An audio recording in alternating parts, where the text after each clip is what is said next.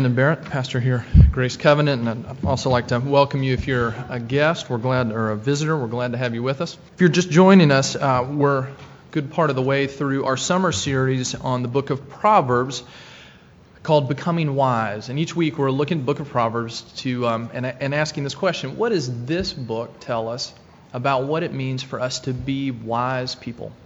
How does this help us become wise? If you looked at the verses that are uh, printed in your bulletin and the title this morning, if you're um, maybe if you're a, a, visitor, maybe somebody that maybe hasn't gone to church much in the past, and, and for whatever reason you, came to a church today and you're thinking, I knew it. They're talking about money. There's something in us that we read this when we, we're going to be talking about what, is, what does the book of Proverbs say about being wise with our wealth, and, and maybe it's already making you nervous okay? Because you think, um, you know, my experiences in the past, I, I hear sermons about about money, and it just makes me feel guilty.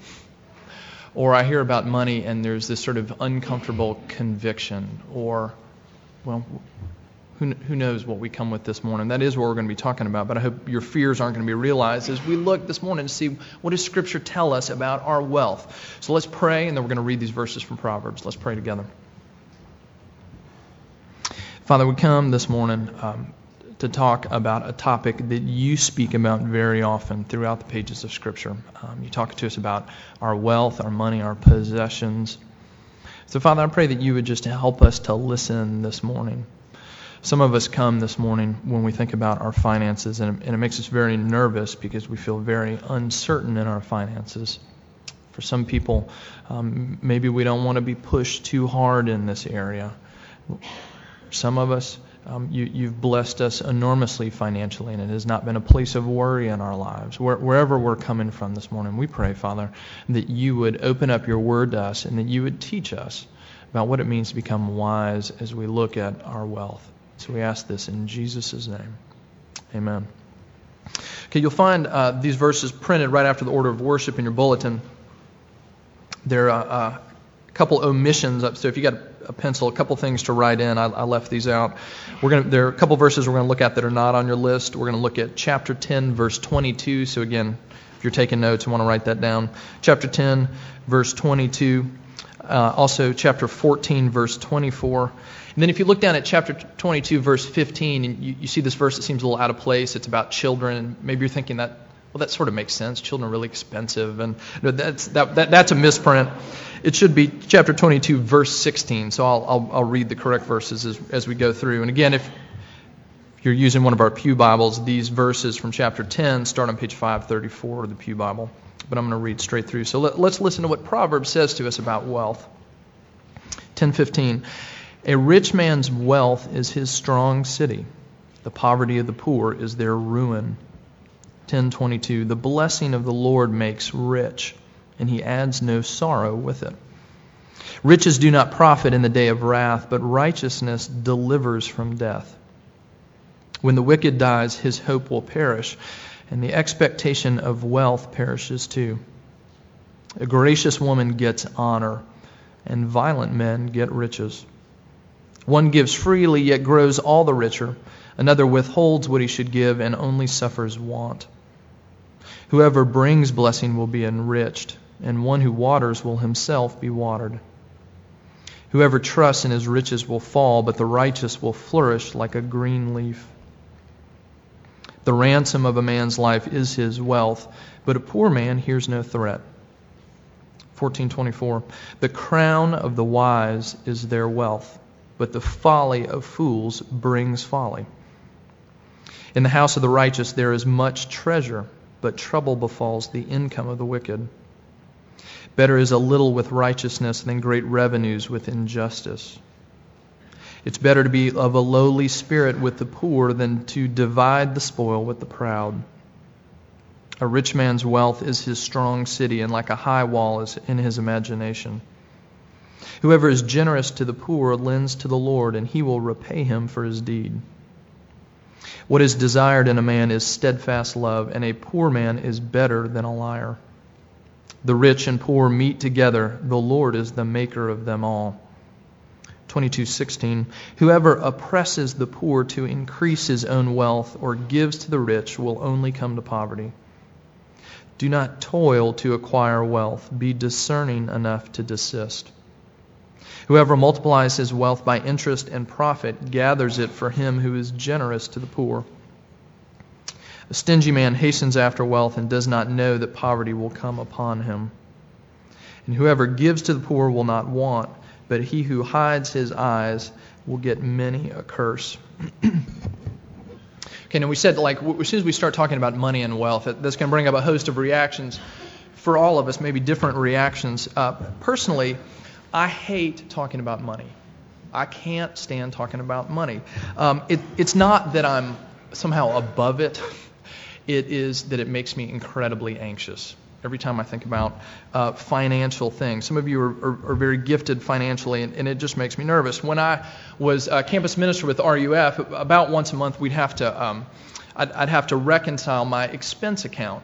And it, it, was more complicated than you might imagine because not only you didn't just simply turn in your receipts and, and have them reimburse you, there was a set amount of money that was given to you for expenses. And you saved your receipts over the course of the month, and then you accounted for them at the end of the month. What you spent added up, you know, subtracted from that total amount that you had, like all the numbers had to, to line up. Now, granted, that doesn't sound very complicated.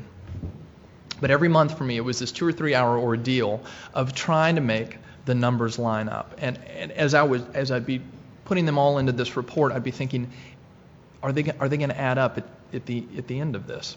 And some months it would, and you'd hear this shout of Alleluia echoing from my office on Prince George Street because like everything lined up. Now, if some of you were looking at me like, how how else would it turn out? Well, let me tell you, there are other times when I, for the next two hours, I'd be on this like this this hunt to figure out what I did with that other twenty dollars. Like, where in the world did that go? And so it would just become this half day ordeal for me that I just dreaded every month.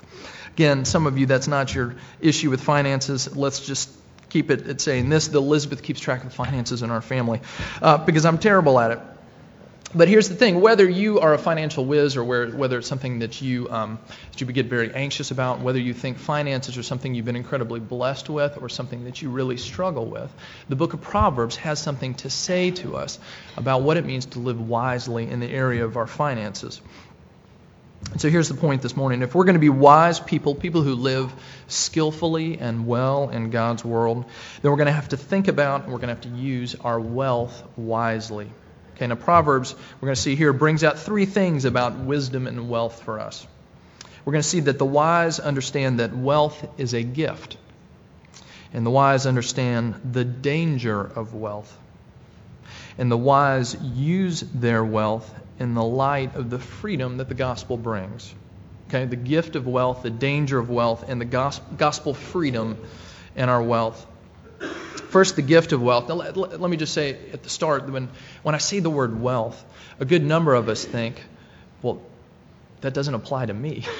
because when I think of adjectives that describe my financial situation, wealth is not really the one that's up at the top of the list.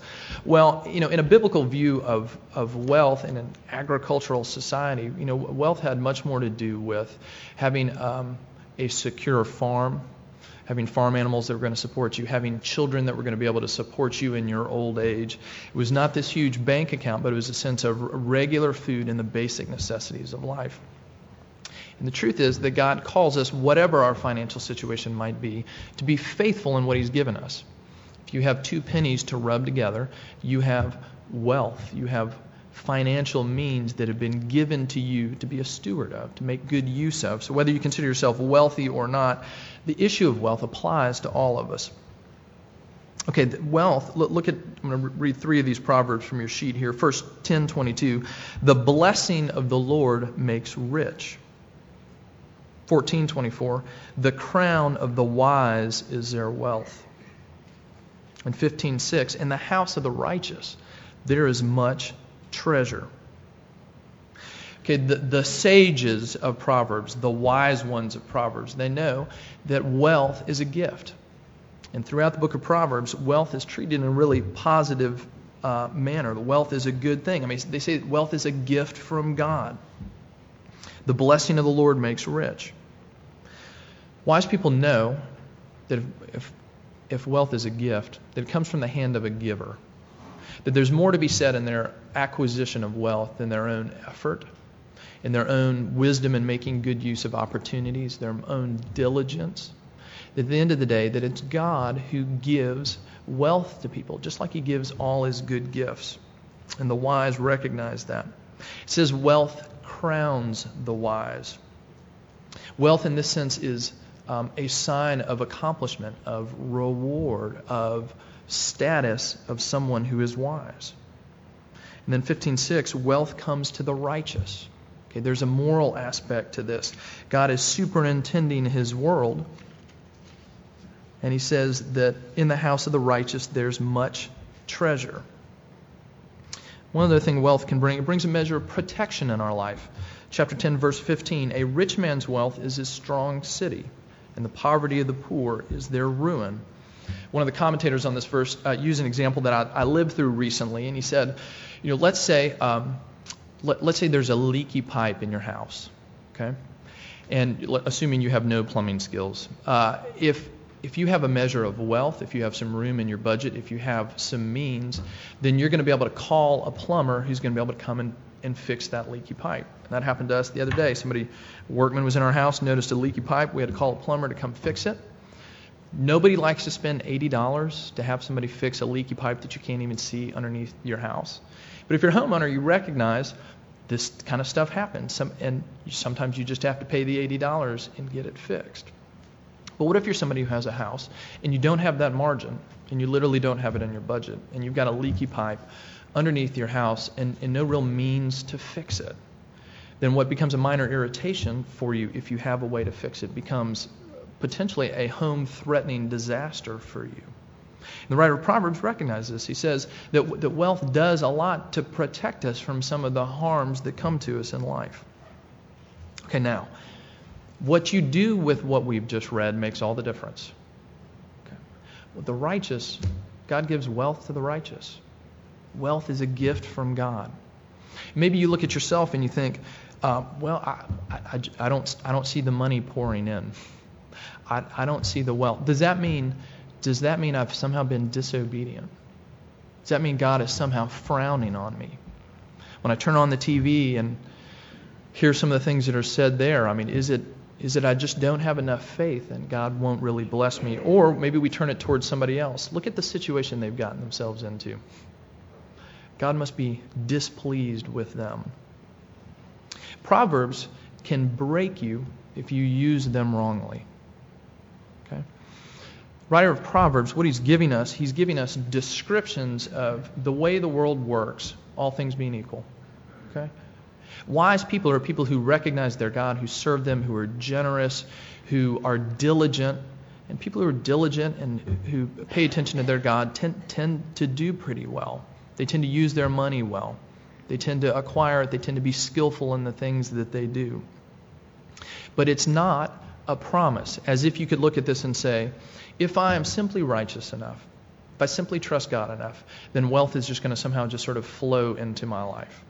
Because the writers of Proverbs in Ecclesiastes and Job, if you look at other parts of wisdom literature throughout, you see the other side of the story. You see these same wise people saying, you know, I look around me and I see that oftentimes the wicked are very rich and those who are upright suffer. Why is this? Doesn't seem like it's the way it ought to be. Or you see what are called better than proverbs. There are a couple in the list that I gave you. 1922 says that it's better to be a poor man than a liar. Okay, what lies behind that? There are situations in your life that come your way where a little lie here, a little lie there could do a lot to advance your financial situation. What does he say? It's better to be poor than to be a liar. 16:8 Better a little with righteousness than great revenue with injustice. Sometimes injustice really pays off in the short term. And what does the writer of Proverbs say? Better not to have that kind of wealth than to follow a path that gives it to you that way. But there's a recognition, even in Proverbs, that the world is not so simple.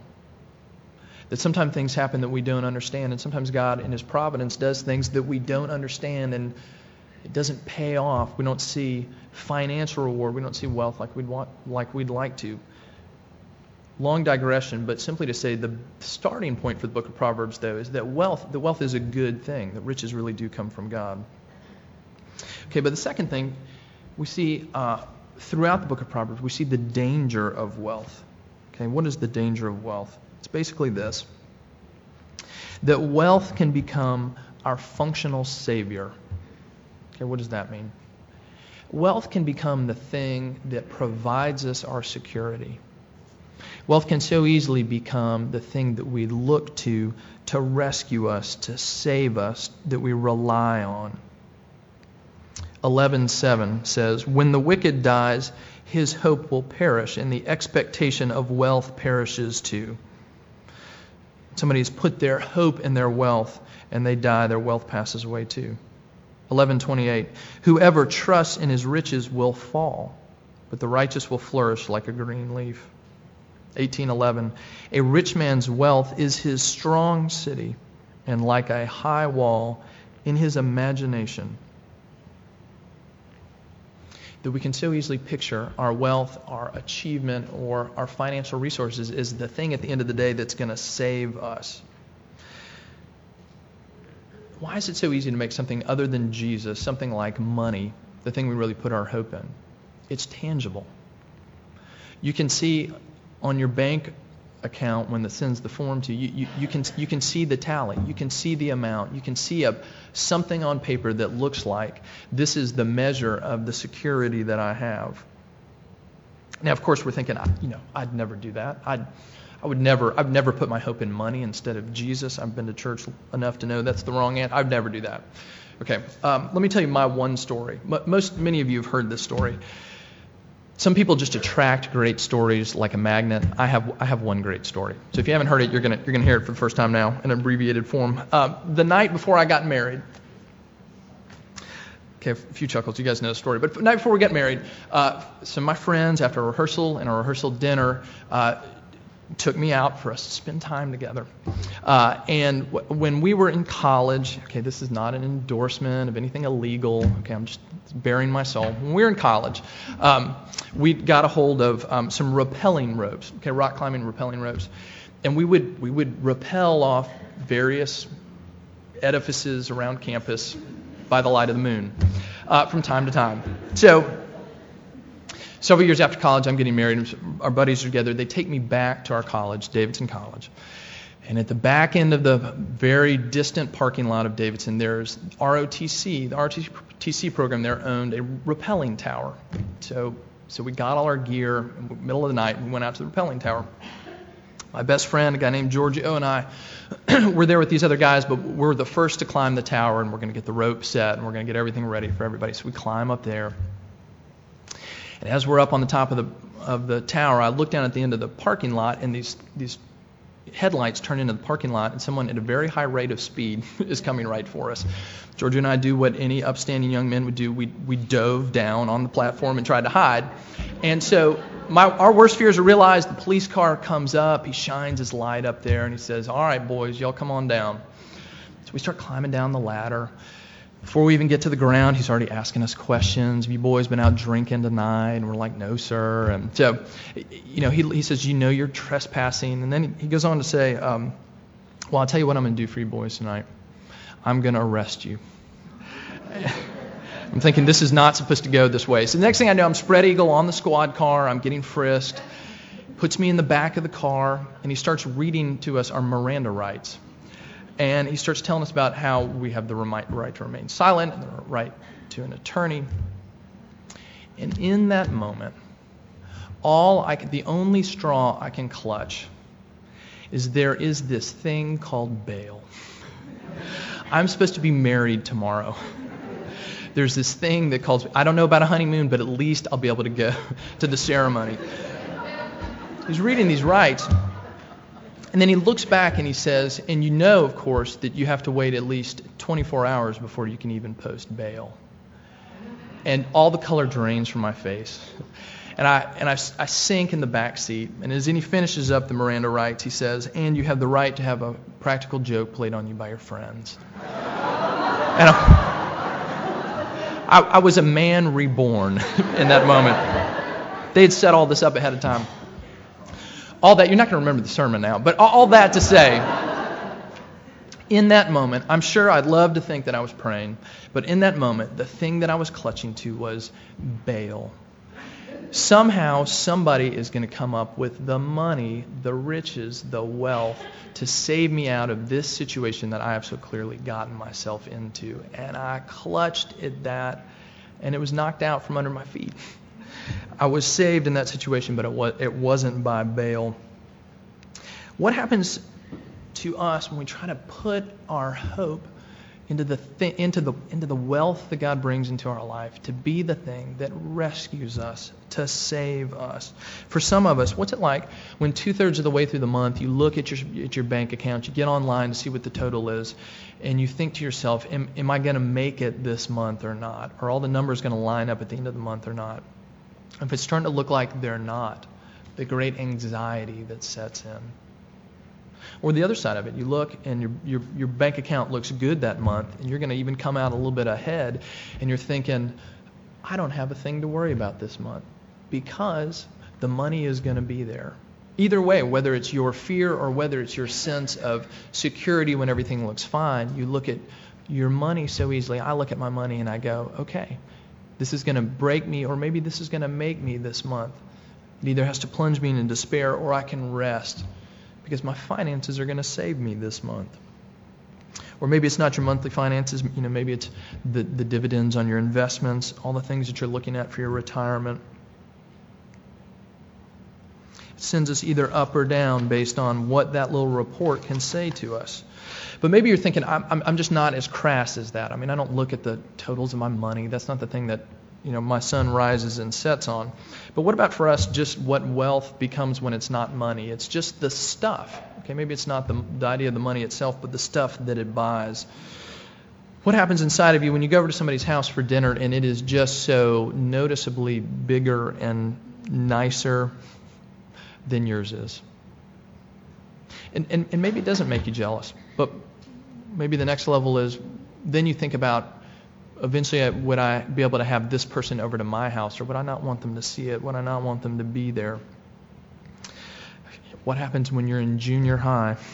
Everybody around you has the newest and the coolest cell phone and you don't even own one. What happens to your status then? What happens to um, the way your stuff can or isn't rescuing you? Now, as you get older, it's probably not your cell phone and it's not junior high. Maybe it's the car, maybe it's the clothes, maybe it's the home. What is, what is the stuff that makes us feel secure?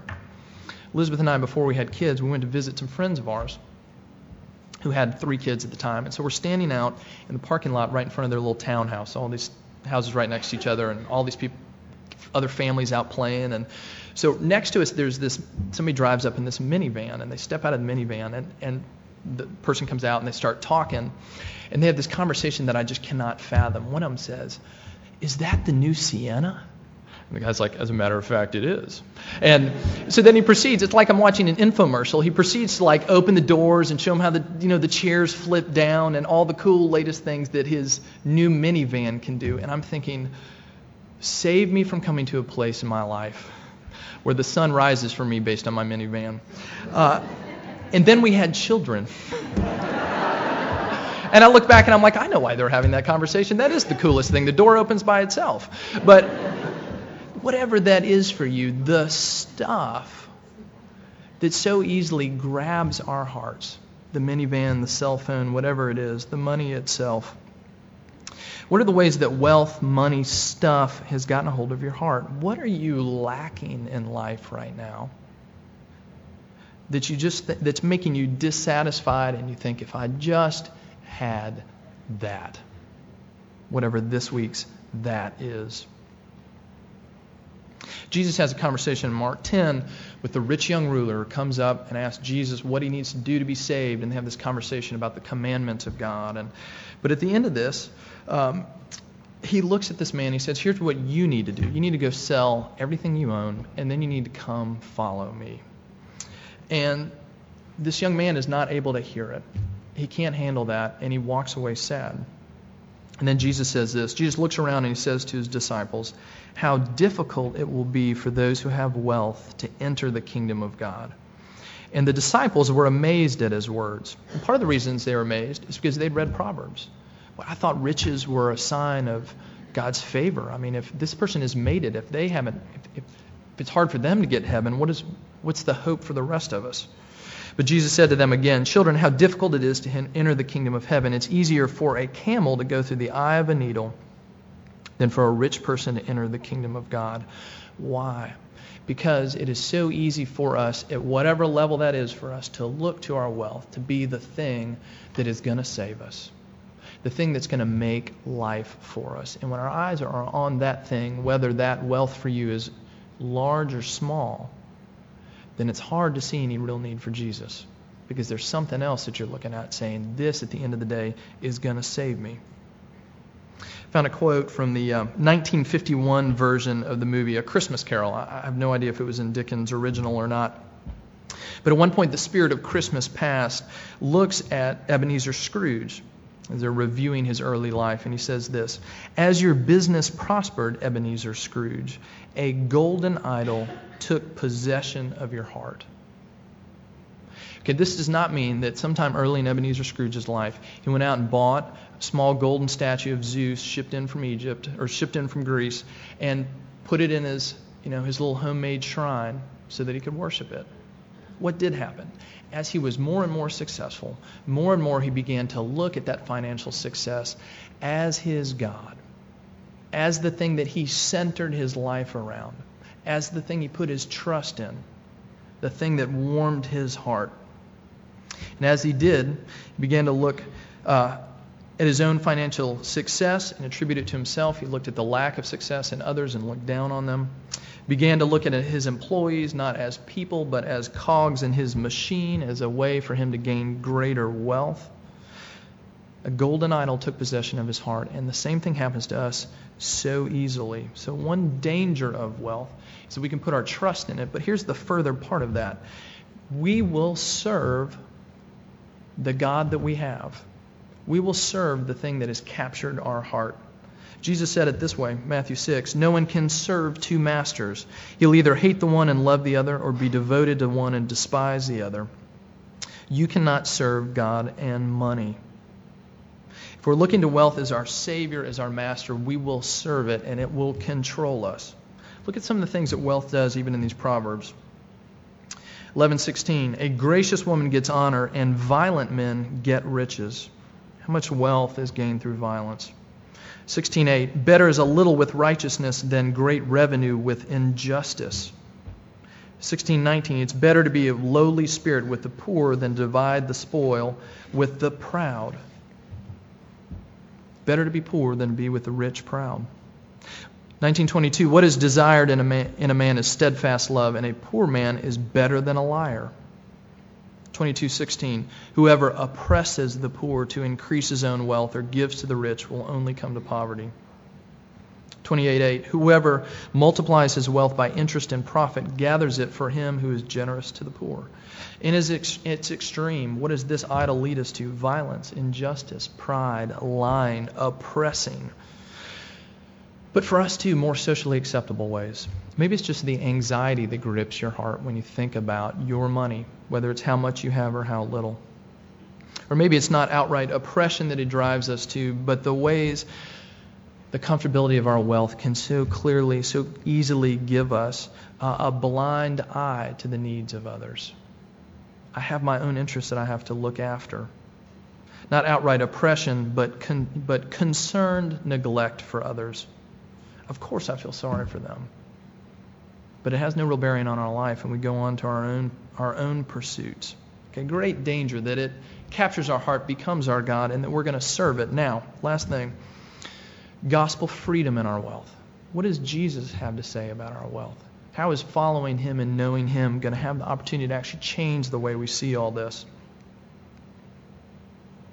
And I think the answer of Proverbs boils down essentially to this that the freedom of knowing Jesus' care in your life is going to make you a generous person. Look at some of the proverbs here. 11:24 One gives freely and grows all the richer. Another withholds what he should give and he only suffers want. 11:25 Whoever brings blessing will be enriched, and, and one who waters will himself be watered. 1917 Whoever is gracious to the poor lends to the Lord, and he will repay him for his deed. 28 27 Whoever gives to the poor will not want, but he who hides his eyes will get many a curse. What does Proverbs say? Wise people who have been entrusted with wealth know how to use it well and not be controlled by it are generous people. And our generosity is an indication uh, of both our, it's both an indication of our freedom from this kind of slavery. Are we generous people? It's an indication, but it's also a route towards this kind of freedom. That the very exercise of generosity does the work of turning our eyes away from the idol and on to God Himself, who's got to, who's got to provide for us. And it's lived out in really tangible ways. The only way to know if you are a generous person is not by your generous feelings, but if you are using the things that come to you generously for the benefit of others. Chapter 3, verse 9 of Proverbs says, Honor the Lord with your wealth and with the first fruits of all your produce. We spoke about this a few weeks ago. This is not a sermon on tithing, but this does have implications for tithing. The Lord, the Lord gives to us, and we return a portion of that directly to Him. It's in the Bible. It's a way that God actually gives us freedom from being controlled by these things by forcing our hand, in one sense, gently and lovingly, to give it away. But it doesn't just mean that. It's generosity in all areas of our life. Throughout here in the Proverbs that we've just read and throughout the Scripture, there's this huge emphasis on our care for the poor. It's not simply tithes at church, but in every aspect of your life, are you looking to use what the Lord has brought into your life for the good of those who need it. Now, we mentioned being righteous earlier. In, the, in terms of Proverbs, when you read the book of Proverbs and you hear about the person who is righteous, as opposed to the person who is unrighteous or wicked, here's what that means in the book of Proverbs. The righteous are those who disadvantage themselves in order to advantage others. The righteous are those who disadvantage themselves for the good of the community around them.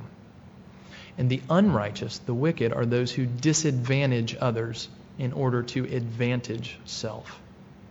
Unrighteous are those who are looking out for themselves and disadvantaging others to cover their own bases. And the righteous look towards others that we are called to be generous in all areas of our life. Okay, but that just leaves the question of how in the world are we actually going to become generous people? And some of us are. Some of us are more than others. And I am not by nature. How in the world is Jesus going to come in and make us generous people? The only way we're going to become generous, the only way generosity is going to flow from us, is if we know that we follow a generous Savior. Listen to what 2 Corinthians 8, verse 9 says. This is the middle of Paul talking to a group of people about raising money for the poor in Jerusalem. He says this to them For you know the grace of our Lord Jesus Christ, that though he was rich, yet for your sake he became poor, so that you by his poverty might become rich. What's he saying? Look to Jesus, the one who was rich and became poor for you, that you might actually be able to care for the poor, that you might actually be generous, that you might be able to set aside this idol of pursuing our financial stability because we follow a Jesus who has set aside his own riches to make us rich in the gospel.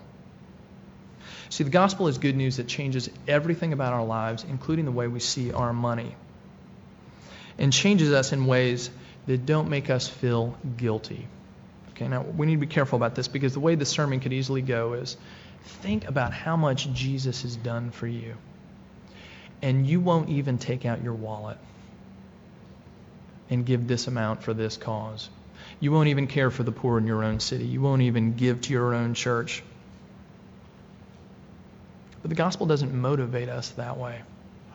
recent weeks, two different people have come to my door looking for money. One was a person who came with a, um, a, a, survey and a community concern, and they were raising money for this community action group to try to bring what they saw as justice in their community, and they, want, and they were raising money for that asking for my money. The other person who came uh, was this young lady who's a university student who's um, whose club sport team is going to Malibu, and she was asking for people to give money so she could go to Malibu. A variety of causes come to your front door, some better than others, perhaps. But it was funny, you know, in both those situations, if you say no, there's this sense of like somebody looks at you like, how could you say no to this? Uh, maybe you remember, I haven't seen these in, in a number of years, but do you remember the Sally Struthers commercials? The, the commercials about like the starving children in Africa. Okay. That is a serious concern, and it is a good cause. But every time I saw one of those commercials, I had to either turn off the TV, go into the kitchen to get something to eat, or, or do something because all I felt was this incredible guilt. Here are these pictures. Here's Sally Struthers. She's asking for this. Now, I don't at all mean to mock the cause that that was for. And it's a good example of what it means for us to actually be generous people. But here's the thing about that appeal, at least for me the only thing it produces was guilt. And that might be a short term gift, but there wasn't a change of heart that was going to make me actually care about what she was showing me. She cared about it. But I looked at it and it only made me feel guilty. And Jesus is not the Sally Struthers experience when it comes to this. When he says, Look at Jesus, who became poor for you. It's not now be motivated by guilt. Look what you owe Jesus now. But what is he coming to do? Not simply to open our fists with our money, but to give us a whole new heart and a whole new life by which we might now, as people more and more transformed by the gospel, we might see the goodness of God and we might desire different things. Because Sally Struthers, her appeal to me, if it worked, she would have gotten money in the short term, but she didn't change what I valued the most. And Jesus comes to bring us into a whole new kingdom. Jesus comes to say, I am your Savior, not your stuff. And you are going to find life by following me and not by following these things that will perish. I've come to give you life. In another place in John, he says, I've come to give you life that you might have life to the full. He came to give us an entirely different heart. He came to give us a heart that was actually transformed by the generosity that He's shown us. Not simply that we would now loosen our tight fists, but that we would actually have generous hearts like His that long to give, that find it a joy to give. So that when we hear this, we would then, in the gospel, not hear guilt motivation, but we'd be able to hear, of course. My life is no longer about the pursuit of these things. I'm no longer looking to these things to finally satisfy the ache of my heart. But I'm following Jesus, and his kingdom is about something much bigger than my own personal happiness, and my own personal security, and my own personal rest. And so when I step into that kingdom freed by the gospel, I can now become a generous person myself because I want the same thing that Jesus wants his kingdom, kingdom to be made manifest his righteousness and justice and generosity to be seen everywhere around me in society. And that will make us generous people, not because we feel guilty, but because we've experienced the generosity of God Himself, and it's made us into somebody entirely different. I was talking to a couple folks in our church this week who used to take um, missions trips with junior high kids to other parts of the world to do service, and one of the things they used to do in their um, in their training times was they do these ropes, low ropes courses or high ropes courses where you'd have to do all these trust building exercises. And one of them, the woman was telling me, involves standing on a platform. I don't remember how high, 12 feet. Let's make it dramatic. You know, standing on a platform, and what do you have to do? You're blindfolded and you have your hands down at your side. And the rest of your team is down below you with their arms out, and they're going to catch you. It's called a trust fall, and you have to fall backwards, blindfolded. Trust that your team's going to catch you. And she said, when it's a bunch of junior high kids, she said, I really struggled with that. you know, are they going to be up? No, and that's nothing against junior high kids, but I want large football players, you know, uh, NFL guys. But what was she experiencing? I am falling. And are they going to catch me? And in this world, we are all people who are falling. Can we trust the one who's going to catch us? And Proverbs says, if the, if the net at the bottom of the, of the fall that you're trusting in to catch you is your finances, your wealth, the stuff, anything else, you're going you're going to fall through.